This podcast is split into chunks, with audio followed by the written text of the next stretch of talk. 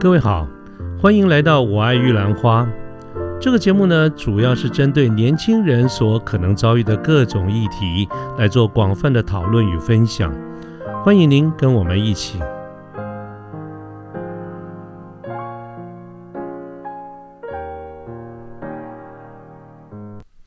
各位早安，我是卢天记，现在是民国一百零九年的十月十八号星期天的上午。那么昨天晚上有个朋友跟我联络一下，想咨询我对于他对于他想要换工作的一些看法跟一些建议。那当然我也呃跟这位朋友们聊了很多方面，对于他的想要换的一些动机啦、呃原因啦，乃至于应该什么样的一些方向，我给了他一些我个人的一些主观的看法哈。那其中呢有一个重点，我注意到了一个一个讯息。那么这个讯息呢，其实就是，嗯，他在换工作的众多理由中，其实最主要的一个理由就是，他觉得已经不太容易有学习到新的这个事物，因为他同一份工作做了三年，啊，觉得学不到新的这个事物，所以呢，他会想要离职，否否则的话，其实就薪水啦、就公司啦等等这些，基本上我觉得都还好，我也没有觉得说朋友特别大的一个不满意或什么的。啊，那么，呃，这是昨天晚的一些对话。那我想呢，今天这一集的节目，倒不是对刚才所谈到的那些事情有什么额外进一步的一个评论，而是我想借由这件事情，呃，所带来的一个联想，作为今天这个题目，就是在职场在工作的转换过程当中，好，我们考虑到很多的一个因素，其中学习这件事情。它该不该是一个永远都是一个第一优先的这个考量？我想把这件事情拿出来谈啊，所以今天我们的题目其实就是呃，学习它该不该，或者我说我认为它不应该都是每一个事情的第一优先考量的这个因素啊。我想就这一点来跟各位聊一聊我个人的一个主观。那为什么我昨天会有特别多的这个感触呢？是因为顺着这一点，我会回想一下。回想到我们大多数人，至少是我了哈，至少是我从小，我们的父母就给给我们一个很根深蒂固的一个概念，就是要好好学习。我们在学校里面呢，要好好好的念书，好好听老师的话，有什么问题要多跟老师请教，跟同学之间要好好的彼此的切磋琢磨啊，等等等等，啊，这是我的印象，我的回忆，我也相信线上的好朋友们。应该大多数都大多数人都跟我有一样的一些经历。我们的父母都希望我们好好的学习啊。那么这件这件事情呢是正确的，我也确实是这么做，所以我一直以来我也都算是好学生吧哈。我念的学校都还算不错哈。那么呃我的成绩也都还算普通了哈。这个我从来没有当过特别好的这个学生，但是我也不算太差，大概都在中间。可是接下来要讲的是。在职场上打混了这么多年，哈，打滚了这么多年，我也跟大家讲，我已经工作好几十年了。在职场上工作了这么多年之后，刚好因缘机会，昨天谈到这个学习这件事情，让我想到，我重新对学习做了一些看法。那么我就要对刚才我讲的这个这件事情做一点修正。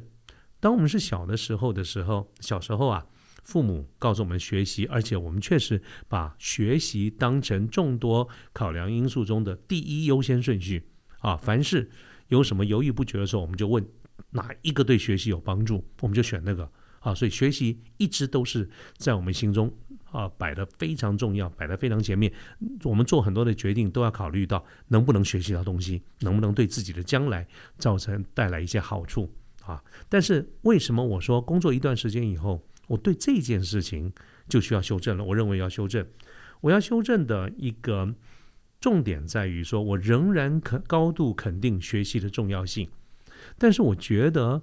我们在出了社会以后，面对的很多的事情，我们考量的因素就会越来越复杂，越来越多样化，也多元化。它毕竟跟我们在当学生小的时候啊，当学生的时候的考量因素是相对来说比较单纯的啊。那毕竟是不一样的，而随着时间的这个演进，当我们在职场或者在社会中，我们面对很多的决策、很多的选择的时候，考量的因素也越来越多元化、越来越复杂的时候，我认为学习似乎可以重新来定审视它一下，它一定要放在第一优先考量吗？或许未必。至少此刻，我个人的主观就觉得不应该，或者我是不会把能不能学到很多的东西当成第一优先考量因素。请各位不要误解我的意思，我并没有说它不重要，但是我。把它从第一的位置拿下来了，它不再是第一。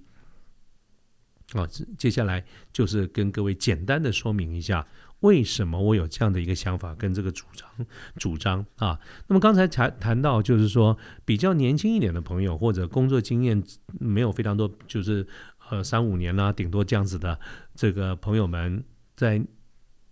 转换工作或者做很多选择的时候，确实把这个学能不能学到东西。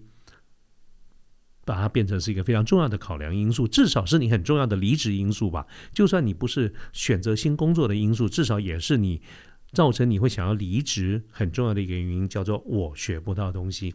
那么以前呢，同意这样一个观点，但我现在要做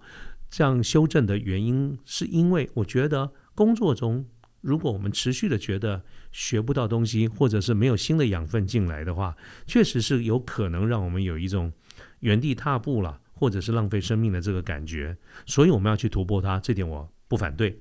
但是我觉得突破的方向应该要多给几个选择。我主张呢，这个方向应该要考虑如何往上爬。各位知道，呃，我我应该这样讲，我我的论述是这样子啦，就是说公司不管你换到哪一个公司都差不了太多，本质上是看你是在哪一个 level，你在哪一个 level，你。每天拿到的考卷，或者每天看到的题目就是那些题目。你在这个你做 sales 小兵，你在这边当碰到的困难跟挑战，你到别的地方还是一样的。你今天在这个公司当 P A，你换到另外一家公司当当采购，其实 level 差不多的话，其实基本上的格局或者是那个所谓的这个层次是差不了太多的。所以，如果你真正的是希望能够学习到更多，但考量到。我想我在另外一集节目里面有跟大家讲过，提到一点，你人生不可能一直在换工作的，你你很难这个一辈子一直在换工作，而且就算你愿意，你也会越换越困难。那么不换工作的前提之下，我觉得我们应该换很多的舞台，而这个舞台呢，其实应该要考虑的是如何的在往上，也就是职位的升迁。它必然会带来，因为职位升迁，所以你看到的视野，你要做的那份考卷的难度、广度、深度跟复杂的程度，一定会比好原来的要好。当过当主管，绝对要扛的责任跟负的这个挑面对的挑战，要比当小兵要来的多。所以，如果学习仍然是我们在做决定的 key word 这些关键字的时候，我倒是认为。我现在会主张，我们要想办法换几张考卷，让这个考卷越换越难一点。那这个越换越难一点的话，的的好处是一来它会比较复杂一点，如果从学习角度当然是好的；二来就是我也曾经主张过，就是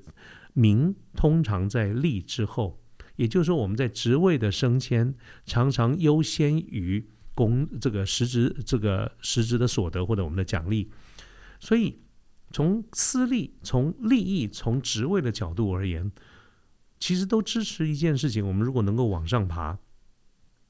我们所碰到的挑战会比较多。如果我们从学习的角度而言，那不就是很好的吗？啊，那不就是很好？我们就可以学习到新的事物，因为它的层次、它的档次是完全不一样的。越往上爬，考量的因素、面对的复杂性就越多。甚至来说，在某一些职位里面，甚至当我们一旦升到某个职位的时候，我们会发现那个题目就更复杂了。这个复杂的题目叫做什么呢？搞不好前面是一张白纸，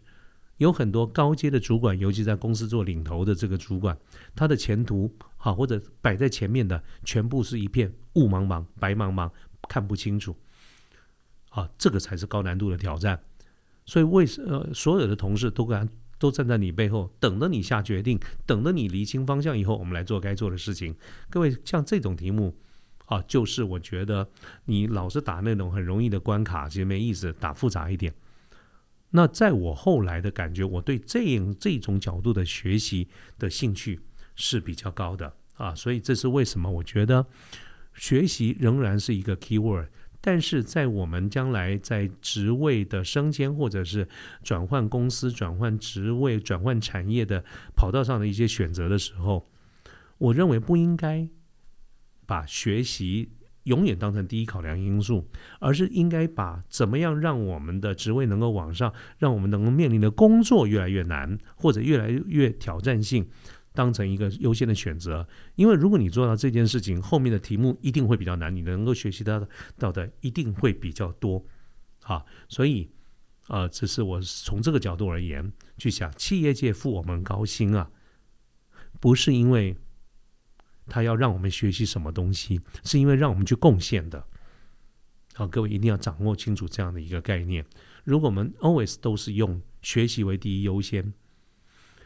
我真的不能够说 这样的一个想法是不对的哈，可是我觉得你必须要考量，你在越往上爬的时候，坐在你对面的人是怎么在听你描述事情的，坐在你对面有权利决定你有没有机会拿到更好的机会或舞台的人，其实是非常关注，也非常在乎你的内心深处是什么样的一个想法，你的优先顺序。